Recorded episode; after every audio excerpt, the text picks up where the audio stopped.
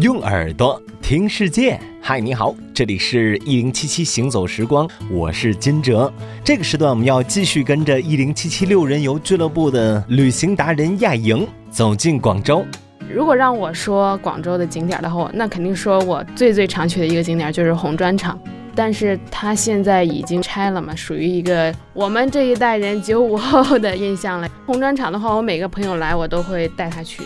红砖厂就像七九八，你感受不到很老北京的感觉一样，它是一个结合了现代的一个艺术园区，但是它没有很广州，它的前身其实是一个工厂来的，一个罐头厂，废弃了之后就改造成了一个艺术园区，里边就是各种商店呐、展览啊，进去就是安静，但是它的安静不是那种人少的安静。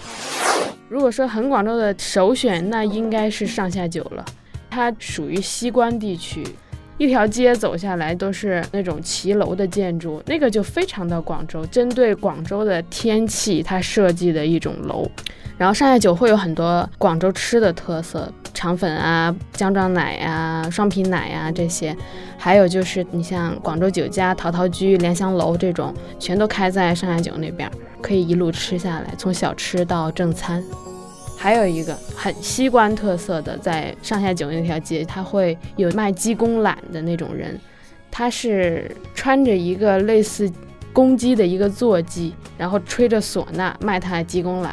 路过的时候，你即使没有看到他那个公鸡，你也会被他的唢呐声吸引过去。他就会给你拍，让你尝，喜欢的话可以买，就是在卖那种腌制过的橄榄。曾经听过一句话，说食在广州，味在西关。闻名遐迩的上下九步行街就位于广州老城西关，